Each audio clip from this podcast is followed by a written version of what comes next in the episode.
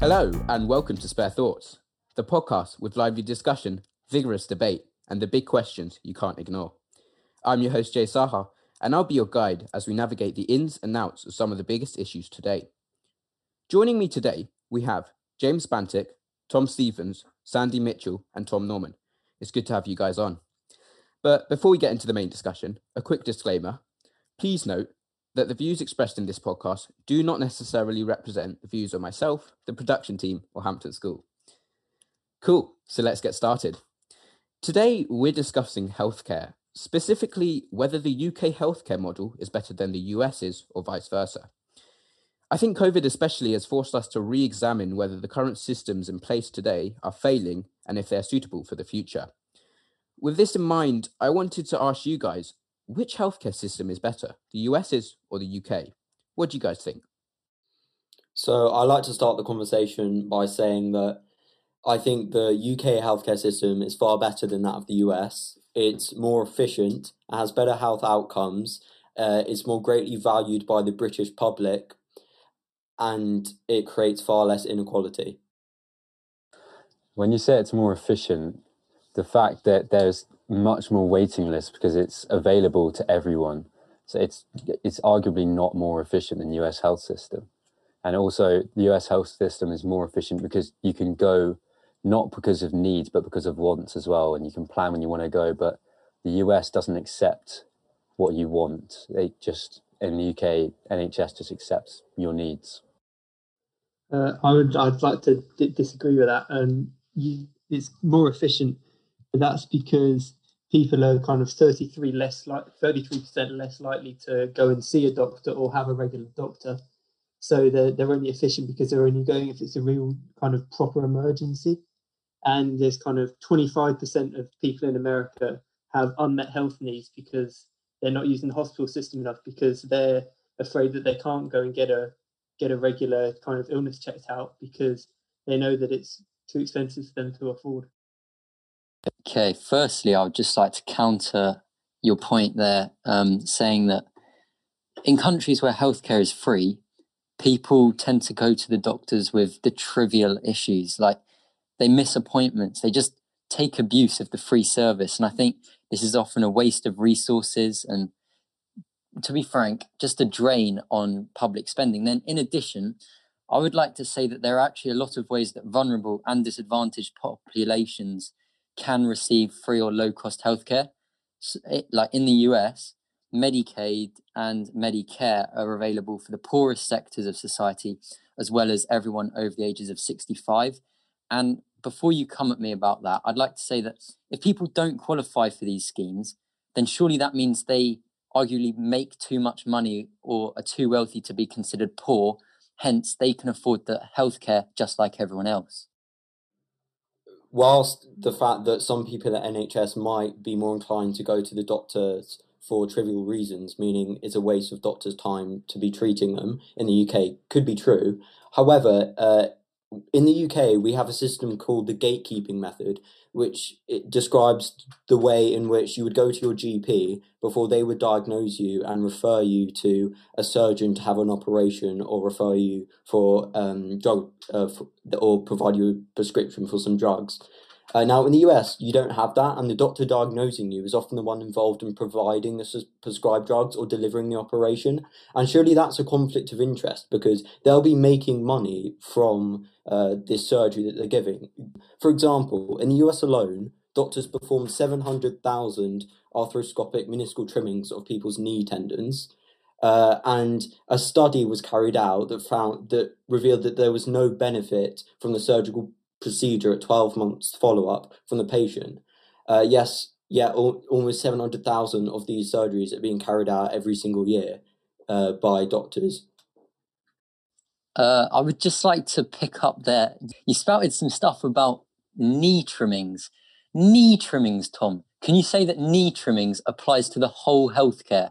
That seems a very specific stat to be picking up on, not necessarily able to generalise to the wider healthcare. Well, it's just an example that was found and 700,000 of these operations that have been revealed to show no benefit for the patient are still going out every single year. A study was done by Dr. Philip Stathel, who's an orthopedic surgeon in the US, that found this. And every single doctor will have access to this trial information because it was published by the US National Library of Medicine, and yet they still decide to carry out these operations. And what other motive would they have but earning themselves a quick buck? You said about the UK's method, gateway method, I think you called it. But surely that is, you said, which is better. That is more inefficient because you're using more time, more resources, which means more spending by the government, just for you to go to a doctor who can tell you what the second doctor is going to tell you. So I don't think that's an efficient way to run a healthcare system. I mean, if we're talking about economic spending per person, the UK spends 47%, so that's less than half of what the US pay for healthcare for each person. So I'm not really sure you can argue that the American system is saving money, because it's not. It's more than 2 times more expensive. I was saying that it was saving money in that way that you're not spending money on one part of the healthcare system that is not needed. That's unessential. And also the US, as you all know, likes to overspend on things. That's a very typical US thing to do. They're the country with best quality is what they think. They have the best cancer, 5-year cancer survival rate is 67%, which is more than the UK. They pride themselves on their quality. People in the UK, they love to go, well, not love to, love to go. When they have a very, very serious illness, they go to the US because that is where they can receive the best possible treatment. Actually, I just want to come in here. You raise an interesting point, Bantick. What I want to ask you then, you know, we've talked about a lot about accessibility to healthcare, but you're talking about the absolute quality of healthcare. Which system do you think provides the best absolute quality in healthcare? I'm going to go on a bit of a rant here. It is not possible to have a highly efficient, high quality health system that is free at the point of use. Publicly funded systems, they just cannot generate the funding required to offer the best healthcare solutions available. Hence, like Bantick was saying, lots of Brits tend to go to America. Countries with healthcare systems that are free to the public end up rationing their medical services, and therefore the most expensive treatments are often unavailable to the public if the government determines that the cost does not outweigh the benefits. The only way to maintain a health system of the highest quality is to have the patient pay at least some of their healthcare costs, like in the US. Now, I would like to say that in terms of quality, the UK has 2.7 hospital beds per 1,000 of the population. This is very low when you compare it to the EU average of 5.2 per 1,000 and the likes of Germany and France, who offer 8.2 and 6.2 hospital beds per 1,000 of the population. Also, there are fewer CT scanners, 8 per million of the population, compared to the EU average of 21.4 per million of the population, and fewer MRI scanners, 6.1 per million of the population, compared to the EU average of 15.4. Would you not say that the NHS is clearly lacking in these areas in terms of offering quality healthcare? The NHS is definitely lacking, but the US healthcare system is also lacking as well. I think James mentioned that, you know, the US had a higher survival rate for cancer, but that's because 64% of Americans in a survey reported that they delayed or did not seek medical help because they were afraid that they wouldn't be able to afford it. So you go, you know, there's 10% more people, I think it is, survive the cancer treatment. But that's because that's only a third of the population who actually can afford to go to hospital. And then there's probably many things that go undiagnosed. Whereas in the UK, if you have a small problem, you go and get it checked out, and they're a lot more likely to find different types of cancer that Americans would have never found. Actually, I just want to come in here, Sandy. You're talking about, you know, statistical analysis and the fact that we can't just trust the statistics as they're given to us. An alternate viewpoint that some people might have is the fact that, for example, the US counts babies that are born prematurely with little or no hope of living as alive, and therefore, for example, they would be counted as infant deaths if they ever died. Whereas other developed countries, for example, categorize these premature babies as stillborn, and so, you know, they're not counted as the same type of infant deaths, and equally this skews the data for America. How would you argue against that? well, I think there probably are some areas where the American healthcare system does bits better, but that's at the expense of lots of other areas as well. So in terms of kind of infant babies, you have to pay extra money if once you've had your child, if you want to hold it. And that's, I know that's not necessarily going to affect kind of the quality of healthcare, but it's not a very humane system where you have to pay extra money to be able to kind of see your baby or have any contact with your baby after it's been born. And that's the kind of thing that comes at the cost. I think if we think about also that you're talking about extra payment, people have, let's say Britain, when we go back to the cancer survival rates, people in Britain with severe cancer go to America because they can't get the access to the treatment in the UK. And that's what maybe not included in the American, because it's their British citizens, and that will distort the data even further. So there's lots of little things. For example, in the COVID cases, the government was counting deaths 28 days after a positive COVID test that could be completely unrelated to COVID, but they still died of that. And that skews data. And that's a key thing that kind of makes people decide which is better. Yeah, I think it's kind of hard on data, but there's, you know, there's a few metrics like the World Health Organization or whatever that rank the, like, I think this one's probably slightly out of date, it's probably early 2000s, but that United Kingdom was 17 places higher in their ranking of healthcare systems. And the United Nations says that having free healthcare is a basic human right, but many Americans don't have that. I want to butt in here. You raise a very interesting point, Sandy. The argument between, you know, is healthcare a right or a privilege? Do you guys all think that healthcare is a right? Tom, I'll come to you first. Yeah, I mean, I was going to say that as well. I mean, just asking Tom and Sandy briefly, how would you actually define a right? And then if I may jump in a bit later. I think the thing is, in the UK, there's an ever-increasing attitude. No, Tom, I just want a definition of what you think a right is. Well, Tom, I mentioned one earlier. I'm a bit confused why you're asking this question. The United Nations defines as a human right the access to free healthcare. Okay, I don't want to know what the UN says. I want to know what Sandy Mitchell thinks the right is. How would you define? I don't know about you, but I tend to trust the UN on these kind of things, you know. Okay, but I'm asking, how would you define a right? All right, Tom, say Tom, I'll bring you to a pause here. We've clearly come to a standoff. Can I keep going? All right. First of all, I want to come to Bantick. I just want to hear from you first, and then, Tom, I'll come back to you. Bantick, where do you stand on the debate over whether healthcare is a privilege or whether it is a right? I think it depends very much on the circumstances in which you are needing this healthcare. For example, is it better to treat someone who got hit by a car while they were out on a run, which is benefiting them, or should you prioritize someone who has lung cancer because they've smoked for 50 years of their life? And that is something the NHS can't really make that decision, but private healthcare and insurance companies can make that decision in the US healthcare system. To be honest, I completely agree with James in that regards, in the fact that the NHS are having problems with, could potentially be having problems with people who don't feel as responsible for taking care of themselves because we all have access to free healthcare. And this topic, it made me think of a book that I read a few years ago, which was the memoirs of a junior doctor working in the NHS, and a specific patient that he had to deal with on the accident and emergency ward. And so I'll just quote out of this book if that's okay. Yeah, no problem. So to set the scene, this junior doctor called Adam is working on an A&E ward with his colleague Frank.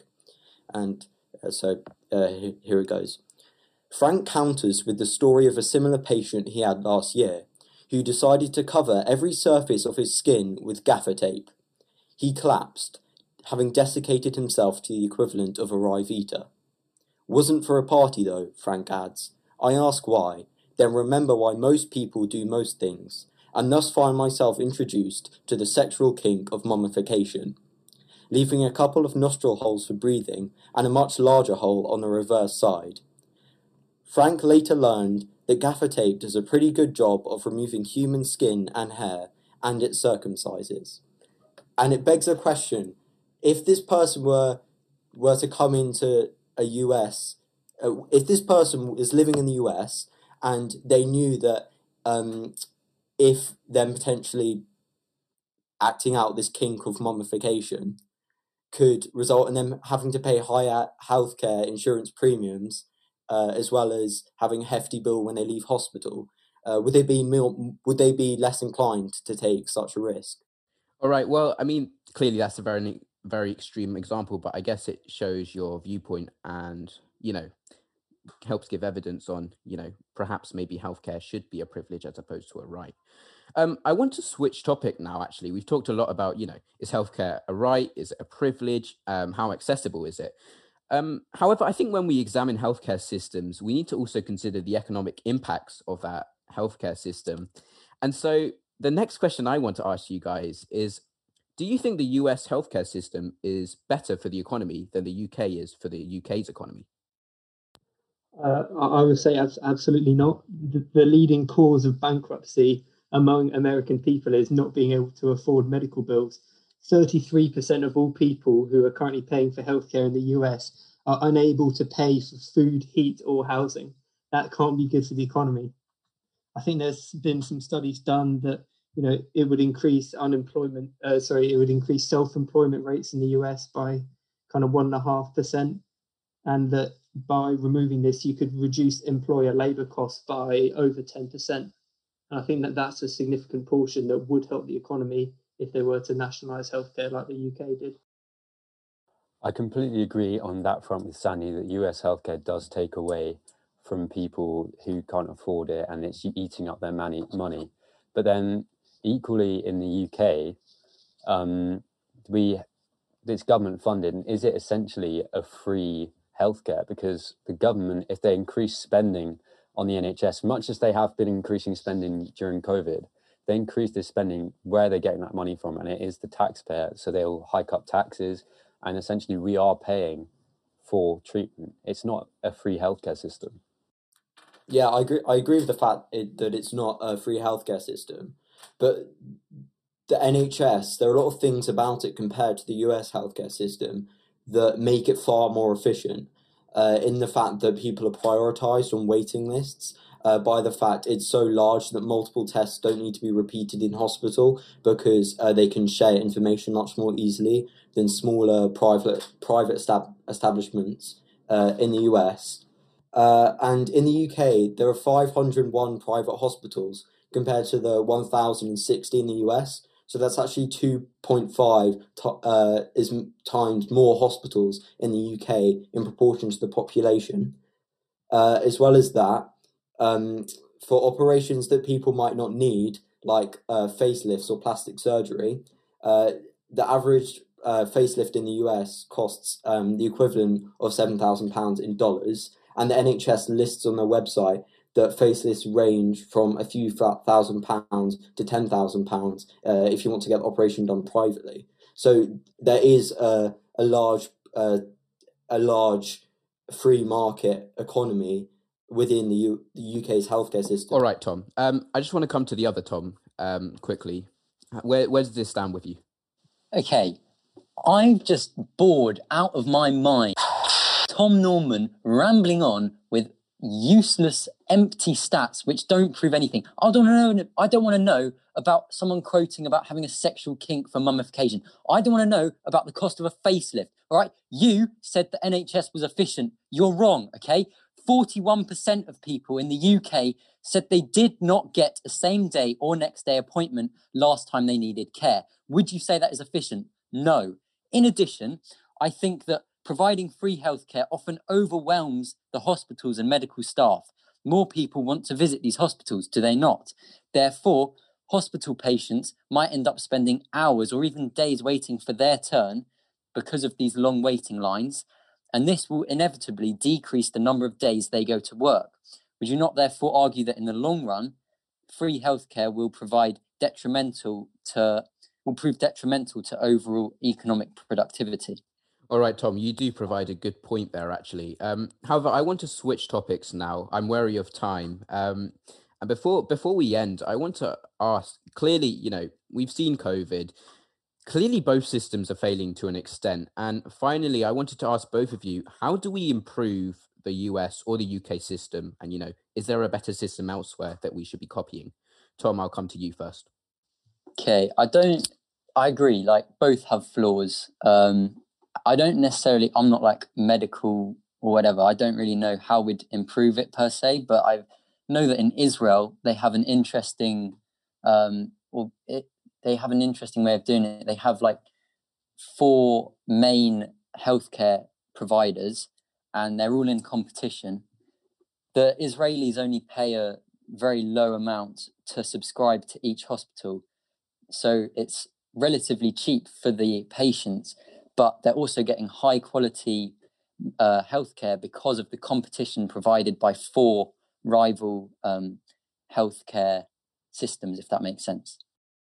I think part of the difficulty with kind of increased competition is that then people will start trying to cut corners and find more ways to kind of try and do stuff where they can't. They'll start trying to, you know, pretend that treatments work when they don't. I think there's probably a balance somewhere in between the kind of the UK, you know, you let everyone in the hospital no matter how stupid they've been, and the US kind of excluding a large proportion of their population.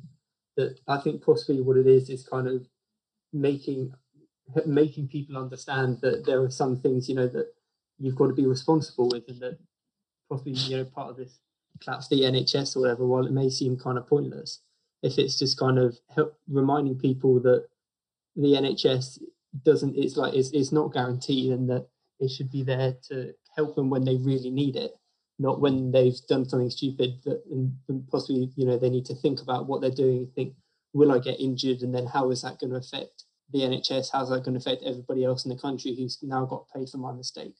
All right, Bantick, we'll come to you and then we'll end it. Bantick, where do you stand on this? Yeah, I completely agree with what Sandy was saying, is that NHS needs to start. There needs to be a change in the infrastructure and how they do things. And that's the same for the US as well. I think these 2 systems are very clearly flawed, and there are definitely other ways to do it. So prioritizing certain patients and injuries over others is one thing. I also believe that, well, there's discrimination in jobs when you apply for jobs, because in the US, they offer you health insurance as part of the job. And if you apply to a job and let's say you have some kind of blood disease that you have, like hereditary blood disease, they might reject you of that job just because of the funds they would have to like use for your health. And I think that's really pretty criminal in my opinion. All right, well, I think that's actually a really nice place to call it quits here. You have whatever view you have on which system is better. And I think it often comes down to, you know, whether you believe healthcare is a right or a privilege. But I think that is a good place to end. And as Bantick, you were explaining, clearly both systems have a lot more to do with themselves. They need to improve and grow and get better. But yeah, I think that pretty much brings us to the end of this podcast. First of all, thank you guys for being on. You've been great speakers. I also want to give a massive shout out to our editing team run by Henry Ward. So big shout out to you, Henry. Thanks for all of this. And yeah, it's been great having you all on. And I really hope you enjoyed it. If you did, please spread the word and tune back in for the next installment of Spare Thoughts. And remember to spare a thought for Spare Thoughts.